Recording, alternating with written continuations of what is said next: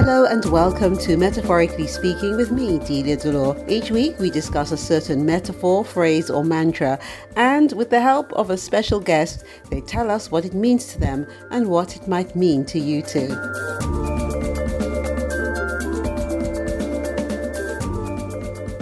In today's episode, we're going to talk about a metaphor we have all used at some time or another, and it is it's the thought that counts. Whether it's a disappointing gift or a failed attempt to succeed, we've all heard or we've all said it. After that, we'll be catching up with our guest, Cecilia Fitz, to see how this turn of phrase fits into her life. When I think of it's the thought that counts, I think not only of receiving a small present, but I actually think of it more as showing consideration, thinking of someone and the efforts that they have made. So if someone gives me something based on something I've said, or maybe I've spent some time explaining something, or just being patient when listening, or something like that, that's when I think that it's the thought that counts is important. It's like showing consideration and showing gratitude. Do you know what I mean? It's like just being there to say the right thing instead of saying what you think should be said or doing the right thing by someone and someone shows you their appreciation, maybe by saying a few words, telling other people about the good that you've done or how patient you were with them. That's what I think, and it'll be interesting to hear what my guest thinks about it too. But let's go back to the proverb. Why would we say it? Where does it come from? In today's episode, we'll explore the meaning of It's the Thought That Counts, the sweetest way to accept failure.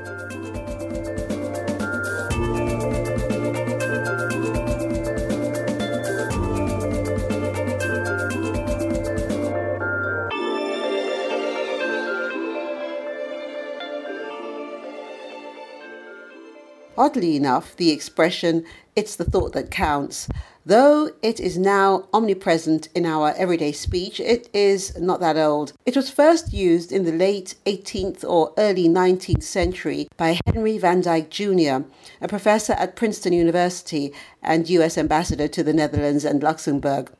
Originally, the saying expressed by Van Dyke was, It's not the gift, but the thought that counts. But nowadays, we tend to say only the second part of the sentence. Oh, what's that parcel you've got in your hands there, Neil? Looks exciting. It's a present. A present for who? For you. For Christmas. Christmas? It's a bit early, isn't it? Well, I saw these and I just knew you'd love them so much, so I bought them. I can't wait till Christmas to see your face. Go on, open it now. Oh, you're too kind, Neil. OK.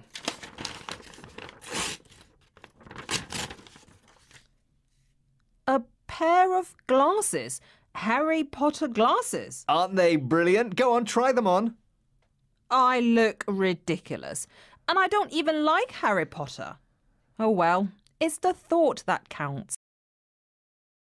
So the metaphor was first designed to respectfully accept a gift, even if it was not exactly the one we wanted. But this leads to one question Is this true? Does the thought matter more than the gift? Luckily for us, scholars have studied this question, and online searches have shown that expensive gifts are not automatically more appreciated by the recipients. In an online study, men have declared being keen to invest a lot of money on an engagement ring. However, the women in this study did not consider themselves any more appreciative, irrespective of how costly the ring was. This shows that a gift, such as a ring, is not all about money. It is a matter of how much love it represents. A gift is the materialization of the love you feel for your close ones. It shows that you care about them, that you listen to them, that you remember the things that they're passionate about as well as the little things they care about. A gift catches intimate glimpses into our conversations. You'll probably keep this new computer for a few years, but you'll stay emotionally attached to the scarf your grandmother knitted for you forever. Obviously, it's the thought that counts is also a marker of appreciation. It is a sentence often addressed to somebody you don't want to offend or hurt. If your child, your parents, or your partner didn't give you the gift that you wanted, it's not such big of a deal. Celebrating a birthday, Thanksgiving, or even Christmas is about family and friends coming all together and having a good time, not about what is inside the package. Only if you're a child, I suppose. I don't want a lot for Christmas.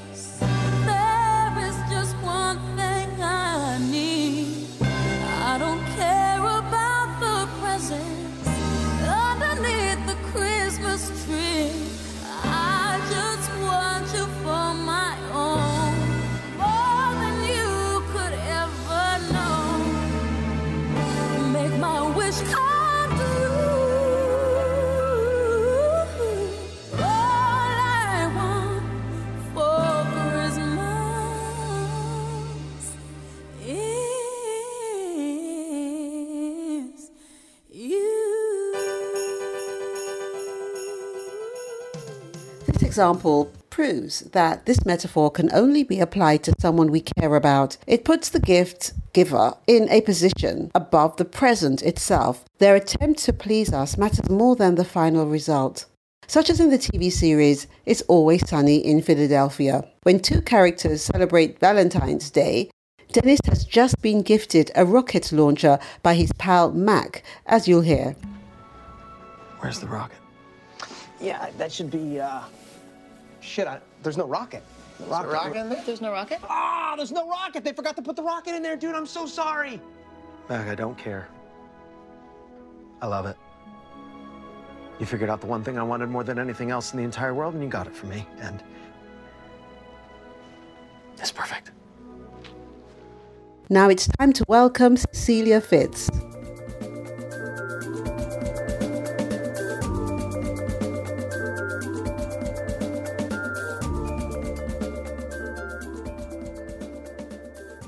Cecilia, we've known each other many years, and I can actually remember the first time that I saw you. Can you remember? We met at A. Valmore.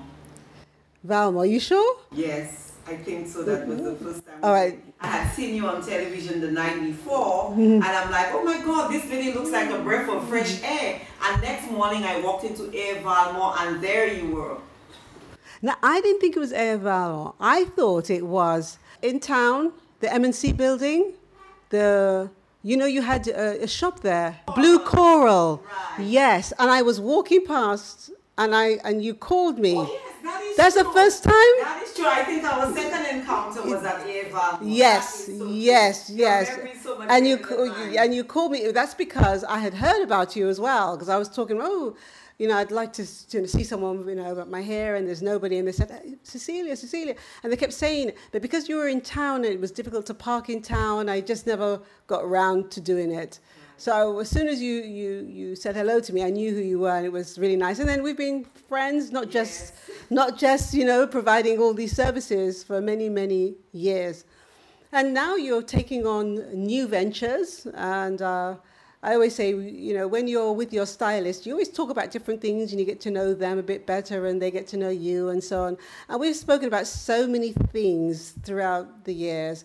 And I remember we had a conversation once about uh, God and the Spirit. And I've never really been a religious person, but I respected what you were saying. And it kind of, it kind of sunk in with me. So I think I've got more of a kind of spirituality now based on our conversations. So when I saw that you now do other things, you know, within your own self, like coaching and doing all this type of things, I thought to myself, actually, you're well suited. I think it took you a, a while to get there because I think it's always been you from the time I've known you you've always displayed that kind of personality. So after that very long introduction, I'd like you to tell our listeners a bit more about you and what you're up to right now. I have been a hairdresser or cosmetologist for the last 36 years. And I think I discovered within me many years ago what my purpose was. My gift is to do hair, but I think my purpose is really to teach, to motivate, and to inspire. And recognizing my purpose is really for me self discovery so, because I've discovered that about myself, I think now is the opportune time for me to expand my horizons and to take this purpose out from behind the chair. I think being behind the chair doing hair was really a vehicle for me to be able to explore what that purpose was. And as I think on a daily basis about, you know, what's happening in the world, I think there are many people walking through the earth not recognizing what their true purpose is. And so that creates a lot of un- unhappiness for many people because they're not happy with the job. They don't understand why they do what they do. They don't understand why they have to make the sacrifices for what they do on a daily basis. So I would say when you understand your purpose, and what you have been called to do because I think every one of us in the youth have been called for a purpose. Our purpose is really the intention for which we are here. And so I think when you understand your purpose, life becomes more meaningful.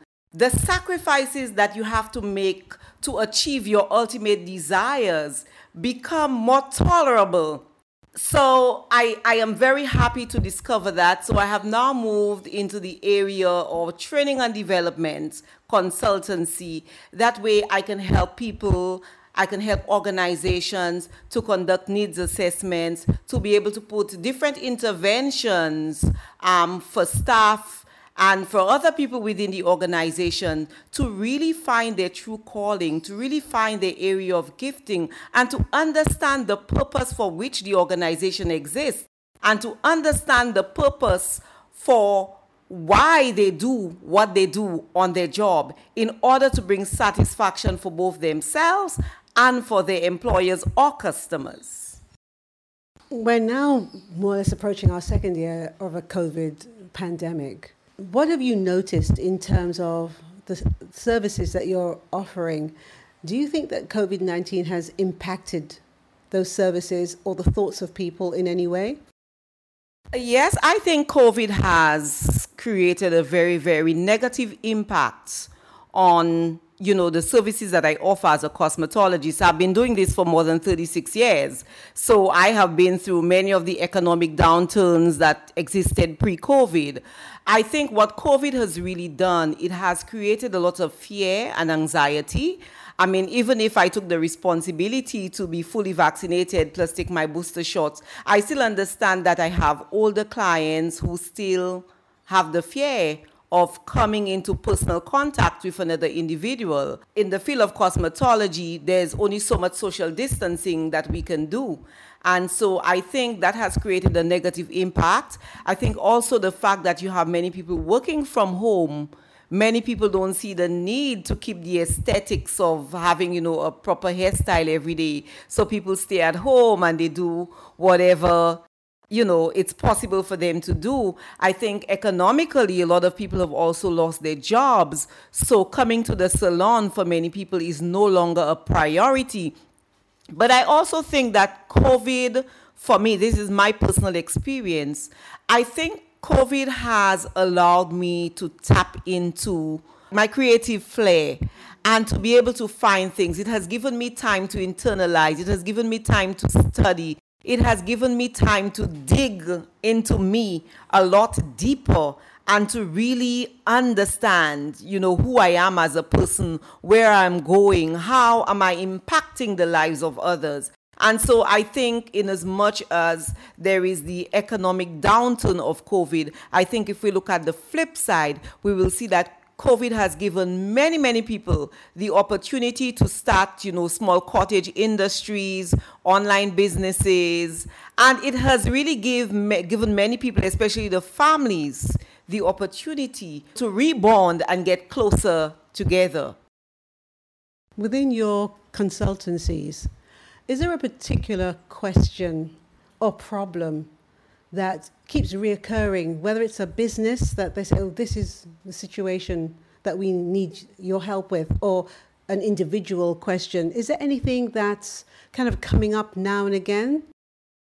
I think oh, as I do my consultancies, one of the problems that I face, or many organizations face, is one of customer service. And I believe that problem exists simply because many co- companies are not customer centric. they're not customer focused.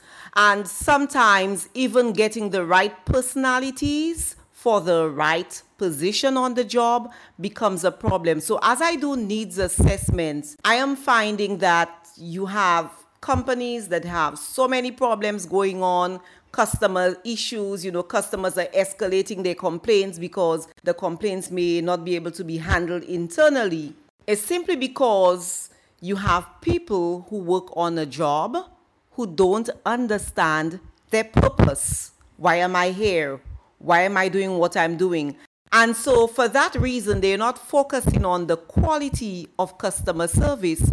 I also believe that one of the problems that I see as I do my various needs assessments as well is one of both customers and service providers not being empathetic enough towards each other needs. And I think this is one of the social ills that we face in our society. It's one of those that result in a lot of the crime and violence that we see because people have lost the sense of empathy.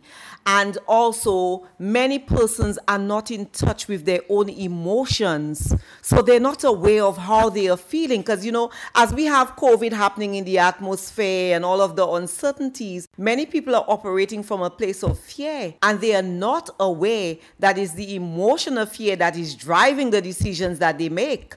And these decisions reflect in behaviors. I always say that bad attitude it's not a behavior, it's a choice. But you can only come to that realization when you are aware of which emotion you are acting from or you are feeling at the time that you are rendering services. Our metaphor, it's the thought that counts. What does that mean to you? It's the thought that counts.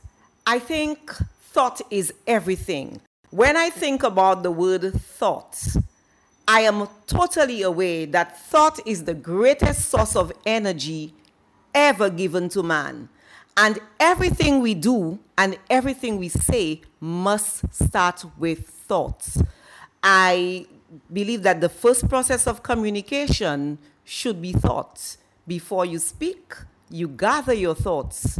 And so when I think about the metaphor, it's like if somebody gave me a gift, I don't care how insignificant it may seem to them the fact that they thought about giving me something for me means a million dollars because they have put thought into it. So I believe this this metaphor it holds so many values to my heart because I'm a thinker. I'm constantly thinking. I'm thinking about me. I'm thinking about others. I'm thinking about how I can, you know, make my contribution to enhance the world and to enhance humanity. So I think thought is everything. I think it's the core of everything that we do and everything that we see. I also know you're behind the wonderful way that your daughter Sarah has has grown. I knew Sarah before she could walk, before she could talk, and seeing her now and how she's developing, I think it's absolutely amazing. Has it been hard? Being a mother, I can tell you, it calls for a lot of self sacrifice. It also calls for, calls for sharing and empathy because, you know, when you have a small child, especially for somebody like me, I became a mother at the age of 45. And I always say, God don't give all women children because at age 45, your patience level has already been depleted. But, you know, it calls again for a lot of thought to think about, you know, the way you are going to raise that child because whatever I do in her environment or whatever I do to her would impact her for the rest of her life and to impact her children and her children's children. So understanding, you know, what it is that I want to exhibit in her life the vision that I have for her as my daughter. I mean, she would have her own visions growing up, but how I would like to see her grow up. I put a lot of thought into it. And even on the days when it is hard, I have to speak to myself. I have to chastise myself and tell myself, remember, Cecilia, you're not just raising her for, her, for yourself. My desire is to raise her to become a dynasty so that when I'm gone, at least she can exhibit some of the values that I have instilled in her. Well, continue doing what you're doing. Thank you, Cecilia, for always being there. You've always been there for me whenever I, I needed to, to talk or to come around to see you. And I have followed you and Sarah every step of the way. And I wish you both the best.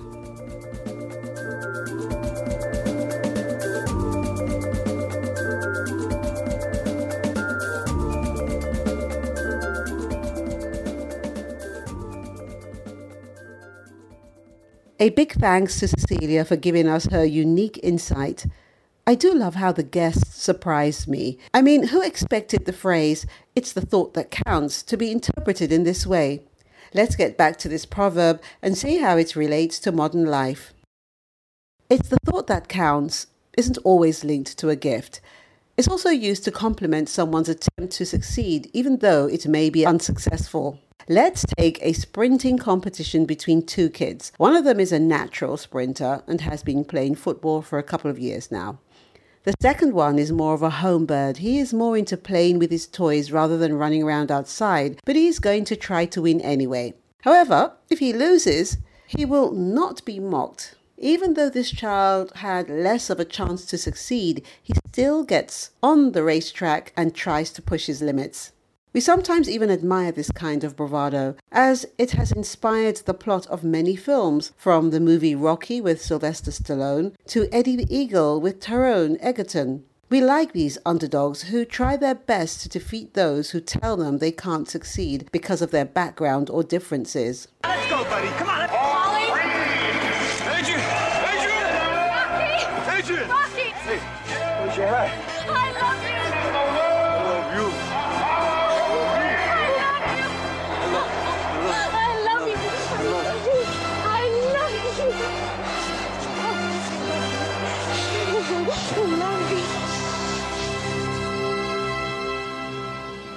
In a world where people sometimes don't dare to speak up or to even try their chance because they are not born into the right family, country, or social class, the metaphor, it's the thought that counts, can also resonate in each and every one of us.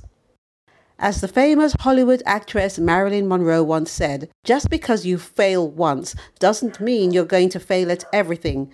Keep trying, hold on, and always, always, always believe in yourself because if you don't, then who will, sweetie?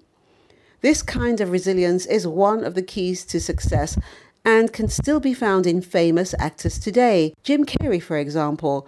During his commencement speech at the 2014 MUM graduation, he talked about the importance of trying to achieve his dreams. So many of us choose our path out of fear disguised as practicality. What we really want seems impossibly out of reach and ridiculous to expect, so we never dare to ask the universe for it. I'm saying, I'm the proof that you can ask the universe for it. My father could have been a great comedian, but he didn't believe that that was possible for him. And so he made a conservative choice. Instead, he got a safe job as an accountant. And when I was 12 years old, he was let go from that safe job. And our family had to do whatever we could to survive. I learned many great lessons from my father, not the least of which was that you can fail at what you don't want.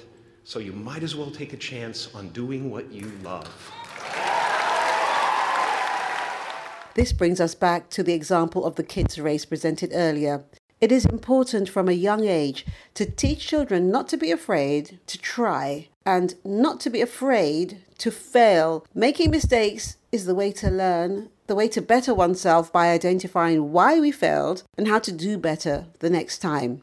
The school system can also be either encouraging or demoralizing for students. In cultures and education systems where failure is more accepted, even sometimes encouraged, students often take more risks. When failing is seen as the courage to dare, but also a way to learn, the fear of losing and experimenting significantly decreases. For example, in 2018, PISA, the Program for International Student Assessment, asked students from different nationalities to comment on the statement When I am failing, I am afraid that I might not have enough talent. Only 35% of Dutch students agreed, when 78% of Japanese students approved the statement. But how could the school system change our point of view about winning and failing? Well, it has been proven that while studying historical figures, talking about their qualities along with their flaws and failures boosts students' confidence. Goals seem way more achievable when you realize your idols aren't perfect either. For example, Samuel L. Jackson, the famous actor we all love today, developed a stutter during his childhood that still affects him. Oprah Winfrey was the daughter of a teenage low income mother and became pregnant when she was 14. When wanting to publish his book, Carrie, Stephen King was rejected by 30 publishers. This book eventually became his big breakthrough. It's the thought that counts also embodies this boldness, the boldness to try and try again until you succeed. Talent is nothing without that thought in you that says, one day I'll make it because my voice matters too. In his speech given at the University of Houston, Matthew McConaughey encouraged every student to rise up after every failure, no matter how tough life seems to be. Life is not easy. It is not. Don't try to make it that way. Life's not fair. It never was. It isn't now, and it won't ever be. Do not fall into the trap, the entitlement trap, of feeling like you're a victim. You are not. Get over it and get on with it. And yes, most things are more rewarding when you break a sweat to get them.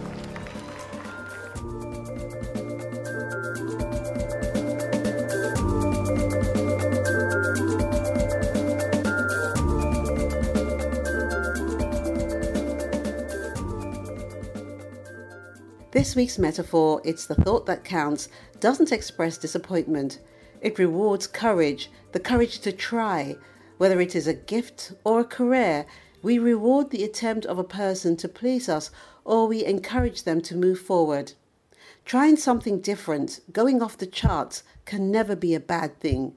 It doesn't matter if it doesn't have the expected impact, only the thought does. It's time for us to go, so I'd like to thank you for listening, and of course, I'd like to thank our guest, Cecilia Fitz.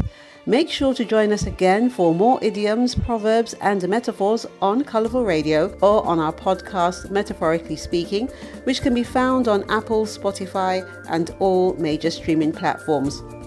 Reviews are incredibly important to us, so if you have a moment, we would love it if you could leave us one on Colourful or on any of the platforms I mentioned before and join us on our Facebook and Instagram, which is at Metaphorically Speaking Delia. We love making this show and we love growing with your feedback, so do leave us a comment or share the episode with your friends. I'm Delia Delore. This was Metaphorically Speaking. I'm wishing you a wonderful week. Bye for now.